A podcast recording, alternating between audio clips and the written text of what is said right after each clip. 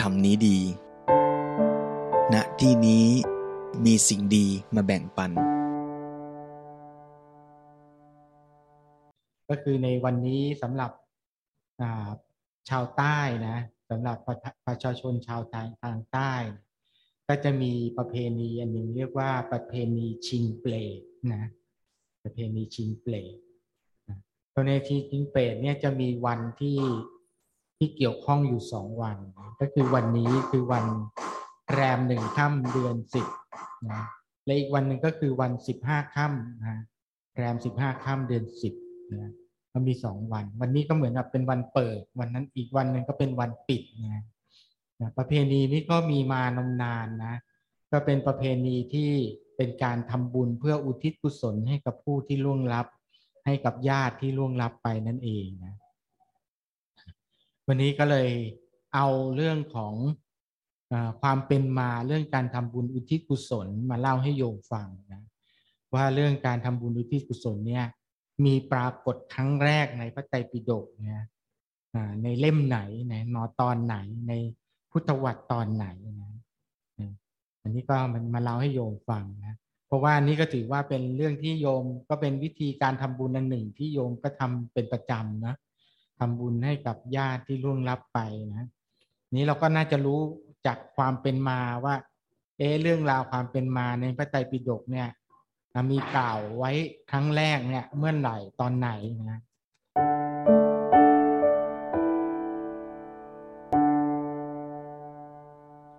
เรื่องราวที่อยู่ในพระไตรปิฎกเนี่ยก็จะเกี่ยวพันกับพระเจ้าพิมพิสารนะซึ่งเป็นอุบาสก ท่านแรกที่ให้การสนับสนุนการก่อตั้งพระพุทธศาสนานะโดยพระองค์เนี่ยได้พบกับพระโพธิสัตว์นะเจ้าชายสิทธัตถะตั้งแต่ก่อนที่พระองค์กำลังแสวงหาโมฆะธรรมนะกำลังเดินทางเพื่อจะแสวงหาทางตัดสรู้นะท่านก็ได้ปรนนาแล้วว่าถ้าเกิดพระองค์ได้ค้นพบทางอันประเสริฐแล้ว นะได้รู้ธรรมแล้วนะได้โปรดกลับมาโปรดข้าพระองค์ด้วยนะอันนี้ท่านก็บอกอาราธนาไว้นะบอกภาวนาไว้ตั้งแต่แรกนะพระพุทธเจ้าเมื่อพรรษาแรกได้เข้าพรรษากับพระปัญจวัคคีย์ทั้งหลายนะหลังจากนั้นออกพรรษาเนี่ยพระองค์ก็เดินทางเริ่มเดินทางมาที่แคว้นมคตนะแต่ก่อนจะเข้าถึงแคว้นมคตเนี่ยก็ต้องไป ปราบทิฏฐิของเจ้าลัทธิพี่น้องสามคนนะพี่น้องสามคนเรื่องเจ้าอุรุเวลานะอุรุเวลาซึ่งมีบริวารตั้งพันคนเนี่ยนะมีบริวารเยอะเลยนะแล้วพระองค์ก็ไปปราบนะปราบใช้เวลานานนะเพราะว่าสามท่านเนี้ยท่านเชื่อในเรื่องของฤทธิ์นะการแสดงฤทธิ์นะพระองค์ก็ต้องใช้ฤทธิ์ปราบเยอะแยะหลายอย่างมากมายนะกว่าจะ ละทิฏฐิของสามพี่น้องนี้ได้นะเมื่อได้เป็นสาวกแล้วเนี่ยก็ทั้งหมดก็เดินทางเข้ากรุงราชคลึกนะก็เรียกว่าเป็นเป็นหมู่ของนักบวชกลุ่มใหญ่ทีเดียวนะ พันพันกว่ารูปนะ มีพระเจ้าก็อยู่ในคณะนี้เดินเดินเข้ามาในเมืองนะก็ต้องเป็นเหตุการณ์พิเศษนะก็เรียกว่าสายลับก็ต้องส่งข่าวและบอก พระเจ้าแผ่นดินว่านี่ได้เกิดเหตุการณ์มาพิเศษขึ้นมามีนักบวชที่เรานับถืออยู่ดีๆ ก็เดินทางเข้ามาในเมืองนะพระองค์ก็เลยเดินทางออกไปต้อนรับนะออกไปต้อนรับแล้วก็ได้ฟังธรรมนะจนบรรลุธรรมนะเป็นพระโสดาบันนะหลังจากนั้นแล้วพระองค์ก็เลยคิดว่าเออจะต้องหาที่พักนะที่เหมาะสมให้กับ นักบวชทั้งหมดนี้นะพระพุทธเจ้านะให้เป็นที่ประทับ ก็เลยนึกถึงสวนเรียกว่าสวนเวลุวันเป็นเวลุวันเป็นสวนผ่าป่าไผ่ก็เลยกล่าวคำเพื่อจะนิมนต์ให้ท่านไปพักนะที่สวนเวลุวัน แล้วก็ยกสวนเวลุวันนั้นให้เป็นวัดแห่งแรกในพุทธศาสนา แล้วก็นิมนต์ท่านไปพักแล้วก็ก็ในใจก็เลยคิดว่าพรุ่งนี้เราจะ เลี้ยงดูนะจัดการเรื่องอาหารถวายพระพิสุสงฆ์พันกว่ารูปนี่ยังไงนะว่าคืนนั้นเองนะคืนนั้นที่พระองค์บรรทมเนี่ยก็ปรากฏว่าได้ยินเสียงนะได้ยินเสียงแหลมเล็กหน้าหวาดกลัวมากนะร้องโหยหวนนะบอกไม่เคยได้ยินเสียงนี้มาก่อนเลย แล้วก็ฟังดูก็น่ากลัวนะก็คือเสียงเปรตนั่นเองนะ เปรตพวกนี้เนี่ยก็เป็นผู้ที่รอส่วนบุญจากท่านพระเจ้าพิมพิสารเนี่ยมาเป็นเวลานานมากเลยนะหลายพุทธันดรนนะรอรอส่วนบุญนี้มานานมากนะก่อนหน้านี้ก็มีพระพุทธเจ้าเกิดขึ้นแล้วทั้งสองพระองค์นะนะแล้วก็เปรตพวกนี้ก็เข้าไปเฝ้าไปถามว่าทำยังไงเราจะได้ส่วนบุญสักทีเราหิวเหลือเกินแล้วนะพุทธเจ้าองค์ก่อนๆบอกว่าเธอต้องรอไปก่อนนะ เธอต้องรอไปจนถึงพระพุทธเจ้าพระนามว่าโคดมเนี่ยนะจะมีพระเจ้าพิมพิสารซึ่งเป็นญาติของพวกเธอเนี่ย จะถวายเวรุวันให้เป็นวัด เมื่อนั้นแหละเธอก็จะได้รับส่วนบุญตอนนั้น พวกนี้ก็เลยรอมานาน พอพุทธเจ้าถวายแล้วก็ไม่ได้อุทิศกุศลให้นะ พวกนี้ก็ไม่พอใจนะ ก็แบบโห เมื่อไหร่จะอุทิศกุศลให้ก็มาร้องนะ มาร้องทำเสียงน่ากลัว แล้วพอรุ่งเช้าพระเจ้าพิมพิสารนี่ก็เลยเข้าไปเฝ้าพุทธเจ้า ก็เล่าเหตุการณ์ให้ฟังว่าเมื่อคืนนี้พระองค์ทรงได้ยินเสียงที่มันฟังดูน่ากลัวมาก ไม่ทราบว่าจะเกิดเหตุเพศภัยอะไรนะพระเจ้าก็เลยเฉลยว่าอันพวกนี้เป็นเสียงเปรตนะเปรตพวกนี้ทำกรรมอะไรหรือบอกในสมัยต้นเรื่องเนี่ยก็คือว่า อุลุเวลาสามพี่น้องนี่นะ ก็เป็นพระ โอรสนะเป็นพระโอรสจากพระสนมนะแล้วก็มีพี่ชายนะเป็นพระพุทธเจ้านะแล้วก็พระพระราชบิดานี้ก็หวงพระพุทธเจ้ามากนะก็คอยคอยอุปถากอยู่คนเดียวนะนะตาลางก็เลยขอนะไปทำความดีความชอบปราบกบฏได้นะก็เลยขออนุญาตว่าพระราชบิดาบอกจะเอารางวัลอะไรบอกมาเดี๋ยวจะยกให้นะ นะตรงนี้ก็ไม่ยอมบอกนะทำช้าๆอยู่นะ แล้วพระราชบิดาก็บอกว่าเขาเลยลองถามหลายครั้ง ถามไปถามมาก็พระโอรสทั้งสามนี่ก็บอกว่านะจะขอเวลาสำหรับอุปถากพี่ชายที่เป็นพระพุทธเจ้าบ้าง แล้วก็ตอนหลังก็สรุปว่าให้อุปถากได้แค่สามเดือนสามเดือนก็คือเข้าพรรษานั่นเองนะสามคนนี้เนี่ยก็ดีใจมากว่าจะได้อุปถาก แต่ว่าเราจะอุปถากไหนให้ได้บุญมากที่สุดแล้วเราก็ปฏิบัติทำพร้อมกับท่านไปเลยนะก็คือสามคนนี้ตั้งใจจะบวชเนรนะรักษาศีลสิบอยู่กับพุทธเจ้าเลยนะจำพรรษาด้วยนะนะพอตัวเองต้องจะบวชเป็นเองทำยังไง ก็เลยไปเรียกนะคนสวยหรือว่าคนที่ดูแลคลังคลังอาหารต่างๆเนี่ยมาสั่งไว้ว่าเราจะเบิกเงินให้เจ้านะ จำนวนเท่านี้เท่านี้เจ้าดูแล ช่วยไปจัดการดูแลจัดอาหารถวาย พวกเรานะ ที่จะบวชเป็นเนนอยู่กับพุทธเจ้านะตลอดเวลาสามเดือนนะให้ดูแลจัดการให้ดีนะอย่าให้บกพร่องนะนี่ก็ท่านก็เบิกเงินมาให้เรียบร้อยนะปรากฏว่าพวกลูกน้องนะอ่าท่านก็ทำหน้าที่นี้อย่างดี แต่ว่ามันต้องใช้คนเยอะใช่ไหม ใช้คนเยอะก็มีลูกน้องเยอะแยะมากมายที่คอยดูแลในเรื่องนี้ดังท่านก็ดูแลไม่ทั่วถึงปรากฏว่าพวกลูกน้องพวกนี้เนี่ยระหว่างที่ถึงเวลาจะฉันบางทีพระมาช้าบ้าง หรือว่าในระหว่างที่เตรียมอาหารอยู่นั่นเอง พวกลูกน้องพวกนี้เนี่ยก็จะมีลูกเมียนะที่ต้องดูแลนะไอ้พวกเด็กๆมันเห็นอาหารเนี่ยมันก็ร้องมันอยากจะกินนะ มันก็ร้องว่าขอกินหน่อยอะไรอย่างเงี้ยนะหิวแล้วอะไรอย่างเงี้ยไอ้พวกนี้ก็คนลบเล้าเด็กๆลบเล้าไม่ได้ก็แบ่งอาหารจากพระ โดยที่พระยังไม่ได้ฉันเนี่ย ให้เด็กพวกนี้กินก่อน นี่นี่คือกรรมที่เขาทำนะ ก็คือเขาไปเอาอาหารที่จะถวายพระเนี่ยไปให้ลูกหลานกินก่อนนะตอนแรกก็แค่เด็กมันลบเล้า ต่อมาต่อมานานเข้าเนี่ยไม่ใช่อย่างนั้นละเห็นอาหารอะไรอร่อยตัวเองก็ยักยอกเอาไว้ นะเก็บไว้กินเองอะไรเงี้ยถึงรอให้พระฉันเสร็จเนี่ยอาจจะไม่เหลือนะตัวเองก็เลยเลยเก็บอาหารไว้บางส่วนสำหรับตัวเองนะอันนี้เพราะกรรมอันนี้นั่นเองอะพวกนี้เลยต้องเกิดมาเป็นเปรตนะนะเปรตพวกนี้นะจะมีลักษณะนะพวกเปรตเนี่ยจะมีลักษณะแบบทั้งทำทั้งดีทั้งชั่วนะนะมีหลายประเภทมากเลยนะ แล้วแต่ว่าทำกรรมแบบไหน นะถ้าทำกรรมแบบแบบนี้นะก็จะเป็นเปรตประเภทหิวโหยไม่มีอะไรกินนะต้องรอให้ญาติทำบุญแล้วอุทิศกุศลให้เท่านั้นนะถึงจะมีอาหารนะเปรตเปรตพวกนี้ก็เลยมารอส่วนบุญให้พระเจ้าพิมพิมพิสารเนี่ยถวายอาหารให้ อ่า นี่ก็เป็นต้นเรื่องนะ ในในพระสูตรที่เล่าเรื่องนี้เนี่ย ก็จะมีบทนะที่ว่าพระจะ ขึ้นเวลาที่โยมกรวดน้ำเนี่ยยะถาวาริวาหานะอันนี้มีมีมีข้อความที่เตรียมเอาไว้นะยะถาวาริวหาปุราปาริปุเรนติสาคลังเนี่ยเป็นคำที่พอพระขึ้นนี้เนยโยงก็ได้ยินแล้วก็รู้แล้วอ๋อนี่พระจะกวดน้ำนะคำนี้จะมีคำแปลว่าพ่วงน้ำที่เต็มนะย่อมยำสมุทรสาครให้บริบูรณ์ได้ฉันใด ยะถาวาริวหาปุราปาริปุเรนติสาคลัง เอวเมวะอิโตทินังเปตานังอุปกปปติแต่ว่าทานที่ท่านอุทิศให้แล้ว แต่โลกนี้นะย่อมสำเร็จประโยชน์แก่ผู้ที่ละโลกนี้ไปแล้วได้ฉันนั้นนะอิชิตังปฏิตังตุมหังกิปเมวัสมิชตุ ความปรารถนาที่ท่านตั้งใจแล้วนะ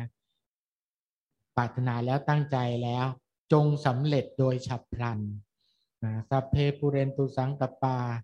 จันโทปนะระโสยถามณิโชติระโสยถาขอให้ความปรารถนานั้นจงสมบูรณ์เหมือนเหมือนพระจันทร์ในวันเพ็ญหรือเหมือนแก้วมณีอันสว่างสวัยควรยินดีนะอันนี้เป็นคำแปลตอนที่พระขึ้นยัตถานะนั่นก็มาจากพระพระสูตรนี้แหละที่กล่าวถึง การทำบุญอุทิศให้กับเปรตของพระเจ้าพิมพิสารนะในนี้นี่ก็จะเป็นที่มาว่าอ๋อที่พระขึ้นยะถาและโยมกรวดน้ำนี่มันมาจากไหนก็มาจากพระสูตรนี้นั่นเองนะ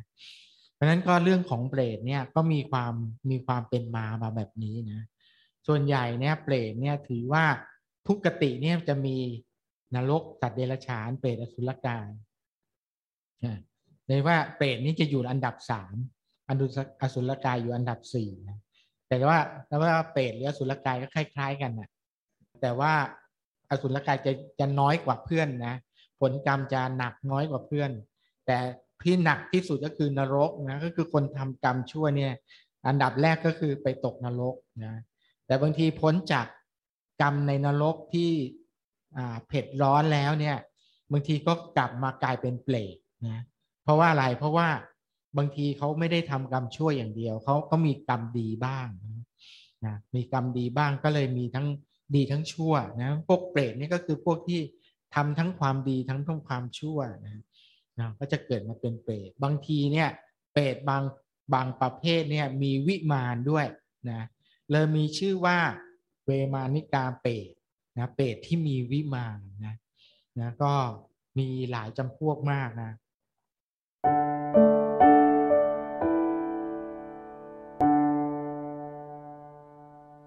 อยากจะเล่าว่า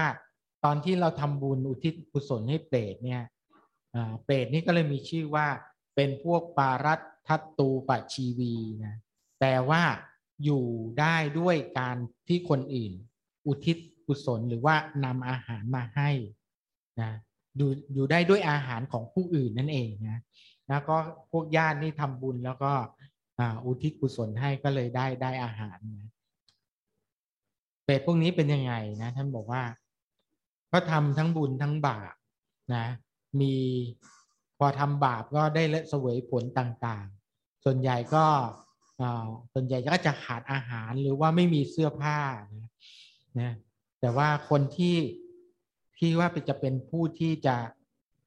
รับทานแล้วอุทิศกุศลให้นะนะการทำบุญเนี่ยเราจะมีชื่อชื่อบาลีให้เรารู้จักไว้หน่อยนะ สำหรับผู้ให้ทานนี้เราเรียกว่าทายกนะนะทายก แต่ถ้าเป็นผู้หญิงก็เรียกว่าทายิกานะทายกก็จะมีน้อยหน่อย ส่วนใหญ่จะเจอแต่ทายิกานะทายิกาจะเยอะนะทายิกาหมายถึงฝ่ายผู้ให้คือผู้ถวายทานนะส่วนผู้รับเนี่ยก็เรียกว่าปฏิคาหกนะปฏิคาหกปฏิคาหกนี่ก็เริ่มตั้งแต่พระพุทธเจ้าพระพระพิสุสงฆ์พระริยสงฆ์อะไรต่าง แต่ไม่ใช่แค่นั้นนะผู้ที่จะเป็นปฏิคาหกได้อีกเนี่ยก็คืออุบาสกอุบาสิกาที่เลื่อมใสในพุทธศาสนา เป็นผู้มีศีลเชื่อกรรมและผลของกรรม อันนี้เขาบอกเอาบอกคุณสมบัติไว้อย่างนี้นะ ว่าอุบาสกที่ประพฤติปฏิบัติทำตามธรรมเนี่ยก็สามารถเป็นปฏิคาหกเดี๋ยรับรับรับทานจากผู้อื่น แล้ว อุทิศกุศลให้กับเปรตได้นะเรื่องนี้ก็อาตมาก็ไปค้นมานะว่า เออตอนแรกอาตมาก็สงสัยว่าปฏิคาหงเนี่ย เฉพาะต้องรักษาศีลแปดหรือเปล่า หรือว่าแค่ศีลห้าก็ได้ แต่นี้ได้ว่าอาตมายังไม่เจอหลักฐานนะ แต่เท่าที่ทราบนี้ก็คือได้หมดทั้งศีลห้าศีลแปดว่าถ้ายิ่งศีลแปดก็ยิ่งดีนะตามเกณฑ์ที่เราเคยเรียนแล้วว่า การจะทำบุญให้ได้ผลมากก็ตั้งแต่ผู้ให้ใช่ไหมผู้ให้เป็นผู้มีศีลนี่ฮะนะถวายของที่ดีนะปณีตนะมีเจตนาครบทั้งสามการเนี่ยอันนี้ฝ่ายของผู้ให้นะมาผู้รับผู้รับก็บอกว่าได้อันนี้สงหมดตั้งแต่สัตว์เดรัจฉานไล่ขึ้นมาเลยนะจนกระทั่งจากเดรัจฉานก็ได้ได้บุญให้ให้คนก็ได้บุญนะคนที่ไม่มีศีลก็ได้บุญ คนมีศีลก็ได้บุญเพิ่มขึ้นไปอีก นะก็เป็นแบบนี้นะ เพราะนั้นก็ทั้งก็ผู้ที่รับทานเนี่ยไม่ว่าจะศีลห้าหรือศีลแปดนะก็สามารถอุทิศกุศลให้กับผู้ที่ล่วงลับได้เรื่องนี้มีปรากฏในชาดกเรื่องหนึ่งนะชาดกเรื่องนี้ก็เรียกว่าเรื่องของนางเปรตที่เป็นเป็นชีเปลือยไม่มีเสื้อผ้า แต่ว่ามีผมยาวนะเรื่องของเรื่องนี้เขาบอกว่าอ่าก็มีกุลสตรีท่านหนึ่งนะ มีผมที่ยาวสลวยสวยมากนะเป็นที่กล่าวขันนะแล้วก็หน้าตาเธอก็ก็ดูได้นะแล้วก็สวยพอสมควรนะเพราะว่าเธอก็มีผมเนี่ยเด่นนะที่คนจะประทับใจนะ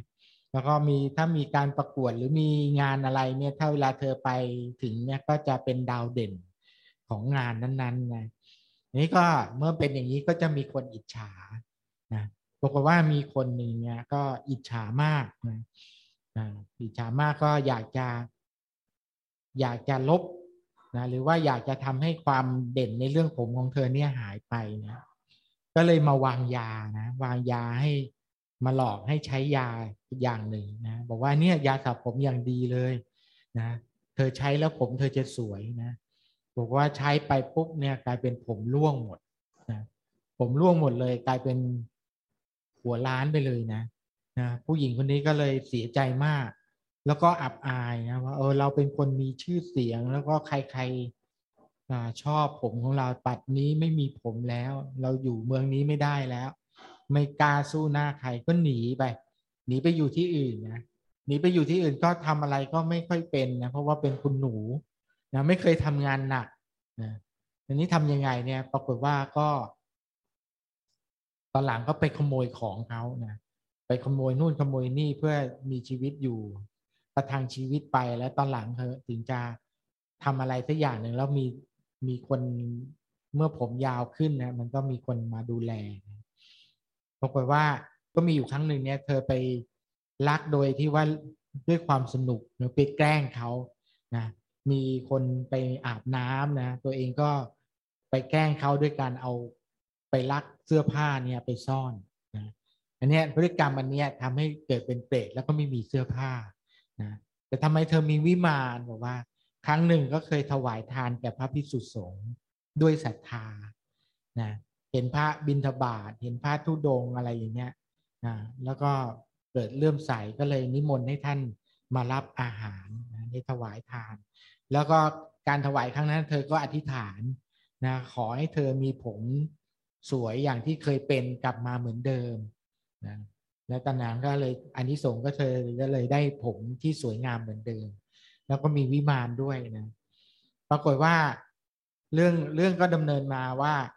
เมื่อเธอกลายเป็นเปรตอยู่ในวิมานแล้วเนี่ย ครั้งหนึ่งนะครั้งหนึ่งก็มีพ่อค้ากลุ่มหนึ่งนะนะจะเดินทางมาค้าขายที่สุวรรณภูมินะมาค้าขายที่บ้านเรานะ แล้วพ่อค้าคนนี้ก็ขึ้นขึ้นเรือไปนะเพราะว่าพอถึงกลางทางเนี่ยเกิดเกิดมรสุมทำให้เรือนี้มันพัดออกนอกเส้นทางนะนะพัดไปไหน พัดไปเจอวิมานของนางเปรตเนี่ยนะอ๋อเขาไปเจอวิมานอยู่กลางทะเลเนี่ยพวกพ่อค้านี่ก็แปลกใจมากเฮ้ยทำไมมีวิมานอะไรอยู่ อยู่กลางทะเลมาสร้างว่าได้ยังไง ก็เลยขับเรือเข้าไปใกล้พอขับเรือเข้าไปใกล้เนี่ยก็ไปเห็นเห็นนางเทพธิดาเปรตเนี่ยนะแต่ว่า แต่ว่าไม่ได้ดูน่าเกลียดนะดูสวยแต่ว่า เธอก็แอบแอบไว้เพราะว่าเธอไม่มีเสื้อผ้านะเธอก็เลยตะโกนออกมาว่าอย่าเข้ามา อย่าเข้ามาเราไม่มีเสื้อผ้านะเราเราอายเราไม่อยากให้เธอเห็นนะพวกนี้ก็บอกว่า อ๋อไม่มีเหรอ วกเรามีผ้าเยอะแยะเลย เดี๋ยวเราแบ่งให้เป็ดนี่ก็บอกว่าอ๋อไม่ได้หรอก ถึงเธอจะเอาผ้ามาให้กับมือเนี่ย ฉันก็ใส่ไม่ได้นะมีทางเดียวที่ฉันจะใส่ได้ก็คือ เธอต้องเอาผ้าเนี่ยไปทำบุญกับผู้ที่มีศีล แล้วก็อุทิศกุศลให้ฉันและฉันจะใส่ได้นะเพราะฉันเป็นเปรตประเภทหนึ่งนะอ๋อพวกนี้ก็บอกว่าอ้าวอย่างนั้นอ่าเรามีคนในเรือเนี่ย เป็นคนมีศีลนะสีพระรัตนตรัยเราก็ทำบุญให้กับคนนี้แล้วกันนะเขาก็เลยเอาผ้ามามาให้คนคนนี้ คนคนนี้ก็เพื่อเพื่อไม่ได้รับไว้อย่างเดียวเนี่ย ก็เปลี่ยนเลยเปลี่ยนเอาผ้านั้นมาเปลี่ยนมานุ่งมาห่มปรากฏว่าก็มีภาเกิดขึ้นกับนางเปรตเห็นทันทีเลยนะโอ้พวกนี้ก็ดีใจใหญ่เลยโอ้ทำบุญแล้วได้ได้เห็นผลทันทีใช่ไหมตอนนี้ก็บอกว่าอ๋อดีจังเลยเราไม่รู้เลยว่า การทำบุญแล้วมันจะได้ผลเห็นทันตาแบบนี้นะนางเปรตพอมีเสื้อผ้าแล้วก็เดินออกมาคุยนะมาคุยมาเจรจาแล้วก็ความที่เธอมีวิมานเนี่ยเธอก็มีฤทธิ์หลายอย่างนะสามารถที่จะบรรดาลอาหารทิพย์อะไรต่างๆได้ ก็เลี้ยงดูพ่อค้านี่อย่างดี พ่อค้านี่ก็จะจะมอบผ้าให้ ให้ผ้าอีกอตอนนี้เธอมีผ้าแล้วเนี่ยเธอก็ใส่ได้แล้วนี่ ก็จะให้อีกบอกก็ไม่ได้บอกว่าต้องต้องทำบุญทันถึงจะได้นะแต่ว่าผ้าที่เธอให้มาเนี่ย ฉันขอฝากไปถวาย พระพุทธเจ้าด้วยนะเราจงบอกว่าเนี่ยนางนางเปรตเนี่ยฝากให้เอาผ้านี้มาถวายพระองค์นะนี่เราจะได้บุญ เพราะว่าเรายังมีกรรมอีกนะ พอเราหมดจากกรรมที่มีวิมานนี้แล้วเนี่ยเราต้องตกนรกอีก เราต้องสลับไปสลับมาอยู่เนี่ยนะเราจะต้องได้รับผลกรรมที่ยังไม่ได้รับที่รออยู่ข้างหน้านะบอกถ้าเธอเอาผ้านี้ไปถวายพระเจ้าแล้วเนี่ย เราจะได้พ้นจากกรรมที่จะต้องลงไปในโลกนะนะพวกนี้ก็เลยพอกลับไปก็ไปเล่าเรื่องถวายพุทธเจ้าแล้วก็นำผ้านี้มาถวายนะอันนี้เราก็เลยเป็นพระสูตรพระสูตรหนึ่งท่านบอกว่าจาก เรื่องนี้เองเนี่ยผู้ที่อยู่ในเหตุการณ์นะที่ได้ฟังพวกพ่อค้ามาเล่าให้พุทธเจ้าฟังพุทธเจ้าก็เฉลย แล้วก็เล่าบุปกรรมของเปรตพวกนี้เนี่ยแล้วคนก็เลยทำให้คนเนี่ยกลัวนะมีหิริโอตปะ แล้วก็ตั้งใจที่จะฟังธรรมจนบรรลุธรรมมากมายนะจากการเหตุการณ์ครั้งนี้นะอันนี้ก็เป็นตัวอย่างสื่อนะว่า เออ เรื่องของปฏิคาหกหรือผู้รับทานเนี่ยนอกจากถ้าเราเกิดไม่ได้พระสงฆ์นะอยู่ในที่ที่ไม่มีพระเนี่ยเราก็สามารถทำบุญกับผู้ที่รักษาศีลได้นะผู้ที่รักษาศีลเชื่อกรรมและผลของกรรมนะถ้าเรายิ่งได้ผลที่รักษาศีลแปดก็ยิ่งได้บุญมากขึ้น อันนี้ก็เป็นอันหนึ่งที่สามารถที่จะทำบุญอุทิศให้กับผู้ที่ล่วงลับไปได้ อันนี้ก็เป็นเรื่องของ การทำบุญให้กับเปรตนะนะความจริงก่อนที่จะมาจะเล่าเรื่องนี้เนี่ยก็มีเหตุเหมือนกันนะ ให้พูดถึงเรื่องเปรตก็คือวันอยู่มาวันหนึ่งเนี่ย ก็มีทิศนะทิศที่ศึกไปนานแล้วมีครอบครัว มีลูกเรียนอยู่ชั้นอนุบาล ก็พาลูกมาหาเขาบอกว่าเนี่ยท่านหลังจากท่านฉันแล้วเนี่ยขอพูดคุยปรึกษาถามปัญหาหน่อยได้ไหมอะไรเงี้ยบอกอ่าได้ได้ได้ ดูเขาจะมีความร้อนใจนะก็ก็เลยไปคุยก็ถามว่ามีอะไรเหรอบอกว่า เนี่ยลูกเนี่ย เมื่อก่อนเนี่ยเป็นคนที่ไม่ไม่ได้มีปฏิกิริยาอะไรกับเรื่องผีเรียกว่าไม่ได้เป็นเด็กกลัวผี แต่อยู่มาวันหนึ่งเนี่ยไปฟังเรื่องเปลตนะไม่รู้ใครมาเล่าหรือครูโรงเรียนอะไรเล่าเรื่องเปลตแล้วคงจะบรรยายลักษณะของเปรตจนเกิดความกลัว นะกลัวตัวเปรตขึ้นมาแล้วนะแล้วก็ไม่รู้จะทำยังไง ก็เลยเนี่ยจะมาหาพระเพื่อจะให้พระช่วย หาวิธีให้ลูกไม่กลัวไม่กลัวผีไม่กลัวเปรตนะ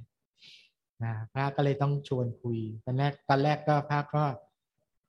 ก็ไม่เคยคิดเหมือนกันนะ ว่า เอ๊จะทำหาอุบายอะไรให้เด็ก ไม่กลัวผีนะ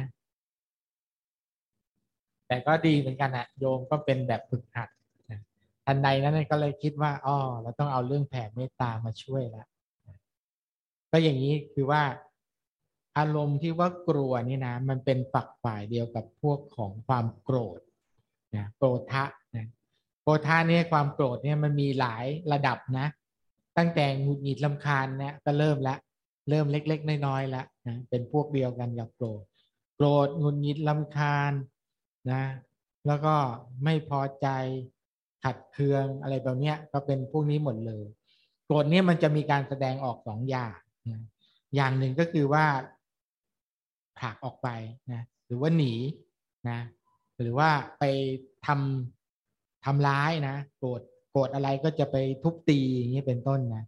อันนี้ก็อย่างหนึ่ง อีกอย่างหนึ่งถ้าเราทำอย่างนั้นกับสิ่งนั้นไม่ได้นะ มันจะจะถอนกลับเป็นความกลัวนะ กลัวคือหนีเนี่ยไม่อยากไม่อยากเห็นไม่อยากได้ยินเนี่ยอันนี้ก็คือลักษณะของโกรธนะนี่ในทางพระนี่ถือว่าสิ่งที่จะมาแก้แต่เรื่องโกรธเนี่ยก็คือเมตตา แต่จริง ๆ ไม่ใช่แค่เมตตานะนะก็อยู่ในกลุ่มของพรหมวิหารนะพูดอย่างนี้จะครอบคลุมกว่านะพรหมวิหารก็ทั้งเมตตากรุณานะนั้นในกรณีของผีหรือเปรตเนี่ย เราต้องใช้กรุณา นะใช้กรุณา ก็คือเขาอยู่ในทุกขตินะอยู่ในสภาวะที่มีความทุกข์เดือดร้อนนะแล้วก็ปกติแล้วเนี่ยเปรตพวกนี้เนี่ยจะอยู่คนละภพกับภูมิกับเรา ก็จะไม่สามารถจะจะเชื่อมต่อกับเราได้นะ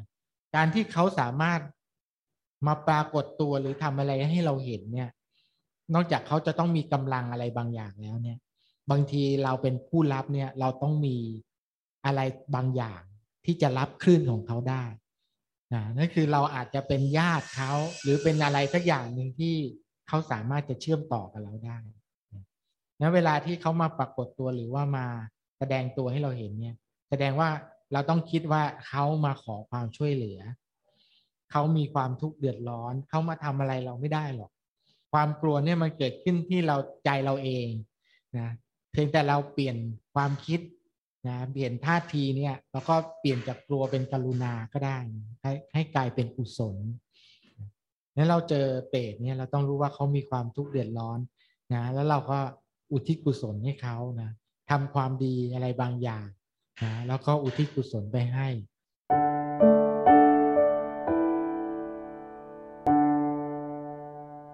คือเราก็รู้อยู่แล้วว่าเปรตเนี่ยเป็นภาวะที่ทุกติที่ว่าหิวโหย ไม่มีอะไรกินใช่ไหมแล้วก็ญาติก็ไม่ได้จะทำบุญให้ตลอดเวลาใช่ไหมแล้วก็มีมีเป็ดชนิดหนึ่งประเภท เป็ดไม่มีญาติหรือว่าเป็ดที่ญาติลืมไปแล้วนะถูกญาติลืมเนี่ยพอพวกนี้ก็ยิ่งทุกข์ทรมานใหญ่เลยนะแล้วเวลาเขามีประเพณีอย่างเงี้ยคนที่ให้เนี่ยเขามีจิตเมตตาต่อเป็ดทั้งหลาย จะเป็นญาติไม่เป็นญาติ เราก็อุทิศกุศลให้ เธอไม่เป็นญาติเรา เราก็อุทิศกุศลให้นั้นการทำบุญแบบชิงเปตหรือว่าเนี้ยเขามีวิธีทำหลายอย่าง อย่างเช่นว่า เอาอาหารไปวางไว้ในที่สี่แพร่ง ก็คือพวกแยกต่างๆ เนี่ย พวกที่มีอุบัติเหตุตายอะไรแบบนี้เขาก็ไปวางไว้ด้วย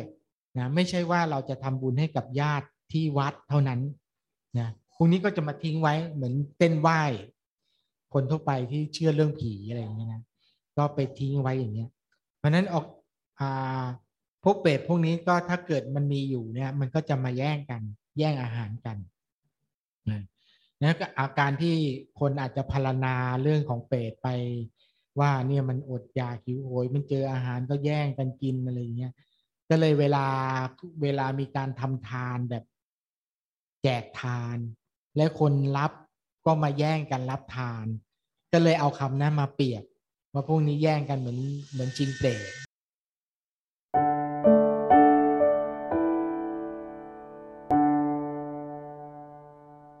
คือเรื่องอย่างนี้เนี่ยเรียกว่าเป็นเรื่องที่รู้ได้ยากนะรู้ได้ยากเพราะว่าเวลาคนที่ทำทุจริตอะไรต่าง ๆ เนี่ยเขาก็จะไม่เปิดเผยนะแล้วเนี่ยเราจะเห็นเนี่ยข่าวในสังคมเนี่ยก็จะเห็นเนี่ย ช่วงนี้ก็มีข่าวที่ผ่านๆมาเนี่ยก็มีมีกรณีหลาย ๆ กรณีเลยนะอย่างเช่น กรณีของผู้ที่ดูแลพระเถระใช่ไหมดูแลมานานแล้วก็รู้ว่าท่านมีทรัพย์สินที่จะต้องบริหารจัดการนะพอท่านป่วยก็เลยไปยักย่อทรัพย์ของท่าน พวกนี้เป็นเปรตแน่นอน พวกที่เกี่ยวกับเรื่องของโลภะนะการเบียดบังทรัพย์ของคนอื่นเนี่ย แล้วพวกนี้เวลาทำคำชั่วทำอะไรเนี่ยเราก็ไม่รู้ท่านแอบแอบทำนะดูภายนอกก็เป็นคนใจบุญนะทำบุญทำกุศลรักษาศีลแต่ไม่แน่บางทีจิตตกนะได้ช่องอะไรบางอย่างก็อาจจะทำโดยไม่ไม่ไม่ได้ตั้งใจก็ได้นะนั่นก็พวกที่เกี่ยวกับยิ่งเกี่ยวกับพวกทำงานกับพระอุปถาพระเนี่ยต้องระวังตัวมากๆนะ อย่าเที่ยวไปเอาของของสงของอะไรเนี่ยมาเป็นของตัวเองนะบางทีไปช่วยจัดแจงอะข้าวของพระนี่นะ แล้วก็ไปเห็นอะไรดีก็เลยเก็บงำไว้อะไรอย่างเงี้ยเนี่ยพวกนี้ก็จะจะเป็นจะเป็นจะมีวิบากเป็นเปรตนะแล้วก็เรื่องของเปรตก็เป็นเรื่องที่รู้ได้ยากนะแต่ว่าเราก็พอเข้าใจได้ว่า สิ่งที่เรียกว่าความโลภนะความโลภความโกรธความหลงเนี่ยมันมันเกิดบ่อย มันเกิดได้บ่อยนะคนที่ไม่มีสติระวังใจตัวเองเนี่ยก็จะเผลอพลาดได้นะเนี่ยนี่มันก็วกมาสู่การปฏิบัติของเรานะการปฏิบัติของเรานอกจากเราจะส่งเสริมให้เรามีความเพียรนะนึกถึงอนิสงส์ต่างๆ ของการปฏิบัติแล้วเนี่ยมองในมุมลบนะก็คือเรื่องเรื่องของบาปกรรมเนี่ยก็เป็นตัวอย่างได้ นะคนที่เผลอสติ หรือว่าไม่ได้เข้าใจอารมณ์ของตัวเองเนี่ย บางทีความโลภเกิดขึ้นมามันก็มีโมหะผสมเข้าไปด้วยนะ มันก็ปัญญามันก็มืดบอดนะ มีช่องทางอะไรที่จะทุจริต คนไม่เห็นอะไรเงี้ย ก็เผลอไปทำได้โดยไม่โดยไม่คิดให้รอบคอบเนี่ยนี่ก็จะจะมีวิบากกรรมแบบนี้นะ แล้วเปรตมีหลายประเภทมาก อย่างที่บอกว่าเปรตบางประเภทนี่ก็ทั้งทำบุญทำบาปนะทำบุญก็ได้วิมานนะเหมือนเปรตที่ยกตัวอย่างเนี่ยนะดูภายนอกก็ดูไม่น่าเกลียดอะไรเลยเพียงแต่ไม่มีเสื้อผ้าเท่านั้นเองนะแต่ว่าความเป็นอยู่ก็สุขสบายเหมือนเทวดานะ มีวิมานแล้วก็อาหารก็ไม่ขาดแคลนไม่ไม่ไม่หิวโหยด้วย เพราะว่าไม่ไม่ได้ไปยักยอกของคนอื่นเพียงแต่แกล้งแกล้งคน ล้งให้เขาไม่มีเสื้อผ้าใส่ ตัวเองก็เลยกลายเป็นคนไม่มีเสื้อผ้าเท่านั้นเองนะนี่ว่าเป็นเปรตที่มีกรรมน้อยแล้วนะแล้วยังได้ทำบุญกับพระพิสุทธิ์สงฆ์อะไรอีกเนี่ยก็เลยได้วิมานนะเป็นที่อยู่นะนี่ก็นี่แหละก็มีประเภทหลาย ๆ ประเภทนะแล้วแต่กรรมของตัวเอง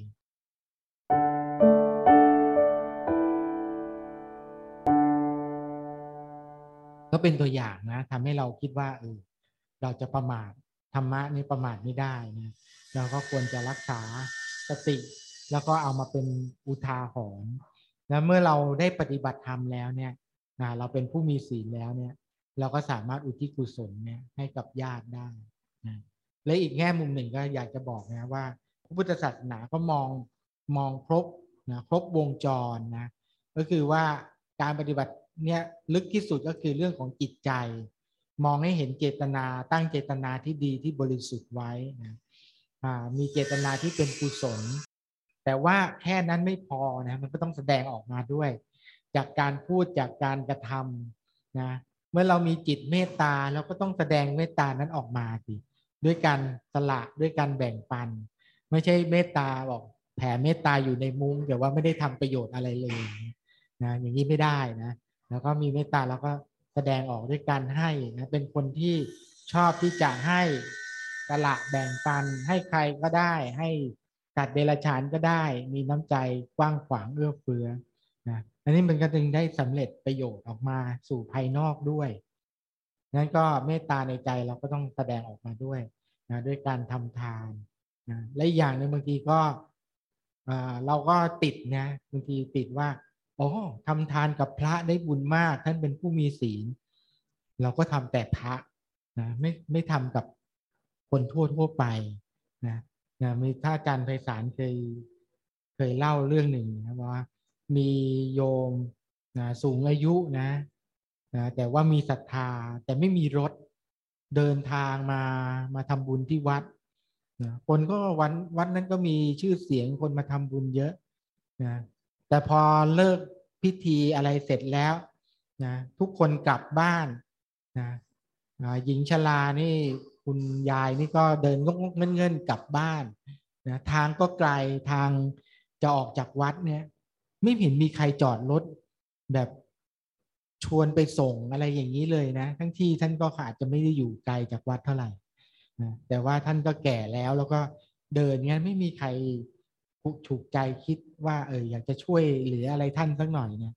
ท่านก็เลยยกตัวอย่างนี้มาว่า นี่เป็นตัวอย่างเล็กๆน้อยๆแต่ว่ามันจะเห็นอย่างนี้เยอะเลย ประเภทว่าเราเราก็กลายเป็นแบบว่าเราจิตใจเราไม่กว้างขวางพอนะไม่นึกถึงคนอื่นบ้างนะเราต้องทำบุญให้มันกว้างนะนะไม่ใช่ว่ามาทำกับพระเท่านั้นนะทำทำด้วยกันเองนี่แหละ โดยเฉพาะคนที่ ที่บ้านนี่แหละ เป็นพระในบ้านที่จะต้องดูแลให้ดีเลย คุณพ่อคุณแม่เนี่ย อย่าไปละเลยท่านนะก็ต้องดูแลท่านให้ดี เรามีพระอยู่ในบ้านแล้วนะก็คือคุณพ่อคุณแม่นะ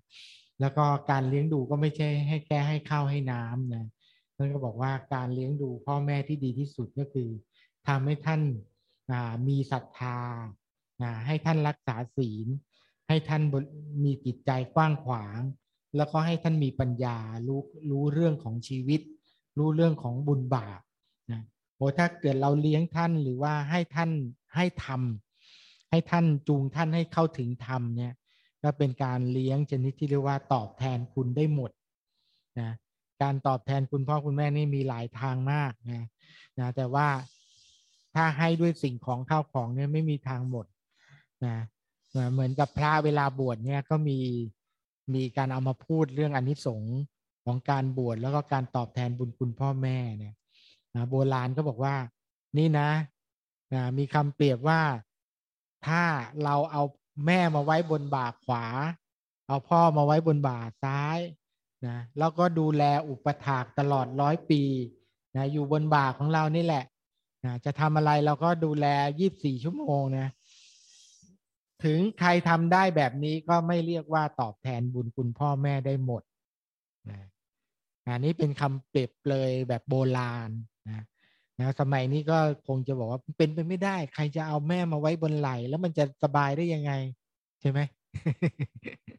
ก็ต้องอธิบายคนรู้ไหมไม่ใช่อย่างนั้น ในที่นี้หมายความว่าสมมุติว่าเราเนี่ยเราคิดว่าเราเก่งที่สุด เราเป็นคนที่ฉลาดที่สุด หรือว่าเราจัดการปัญหาทุกอย่างได้หมด นะ นี่เพื่อเพื่อการดูแลพ่อแม่ยี่บสี่ชั่วโมง อย่างเต็มที่ด้วยความรัก เราก็เลยเอาท่านมาอยู่กับตัวเราเลยนะเราจะดูแลท่านตลอดเวลาเนี่ย นี่คือความหมายแบบนี้ว่า ถ้าเราสามารถดูแลพ่อแม่ตลอดยี่บสี่ชั่วโมงทุกอย่าง ไม่ว่าท่านต้องการอะไรเราดูแลได้จัดการได้หมด ใครทำได้อย่างนี้ก็ไม่เรียกว่าตอบแทนบุญคุณพ่อแม่ได้หมดนะ แต่ว่าถ้าจะทำให้การตอบแทนบุญคุณพ่อแม่ได้หมด ก็ต้องให้ท่านเนี่ยเข้าถึงธรรมถ้าท่านยังไม่มีศรัทธาที่ถูกต้อง ก็ให้ท่านมีศรัทธาในพระรัตนตรัยให้ถูกต้อง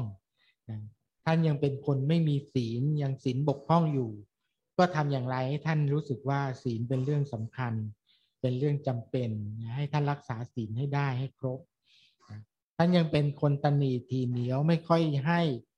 ก็ต้องให้ท่านเนี่ยได้เป็นผู้ที่เห็นประโยชน์ของการให้การสละการบริจาคแต่ท่านยังมีมีปัญญายังไม่รู้จักบุญบาปกุศลอกุศลเราก็ต้องแนะนำให้ท่านรู้จัก ถ้าทำอย่างนี้ได้เนี่ยจะเป็นการเรียกว่าให้ประโยชน์ชีวิตหน้านะจากท่านด้วยเป็นประโยชน์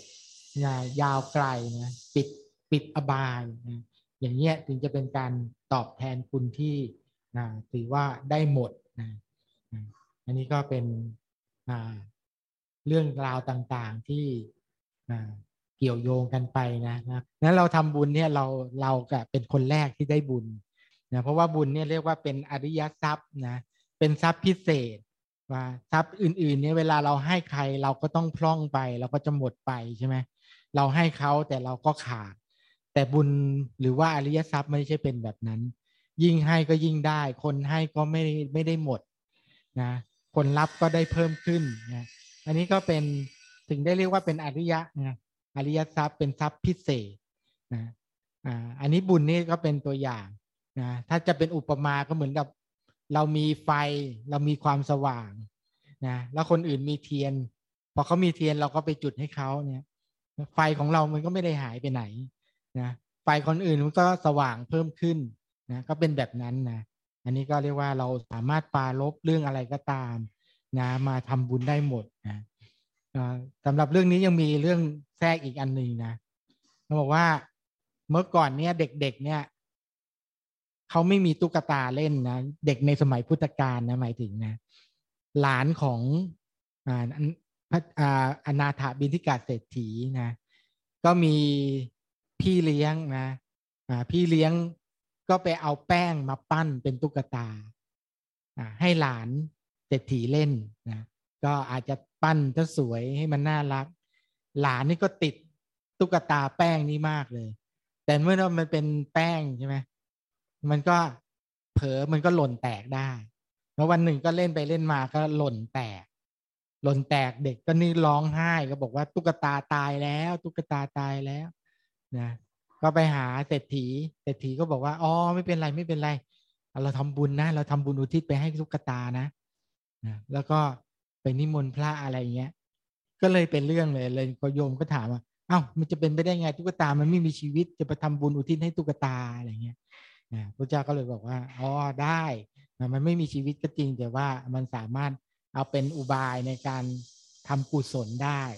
นะอันนี้ก็เลยสามารถเอามาใช้ได้นะ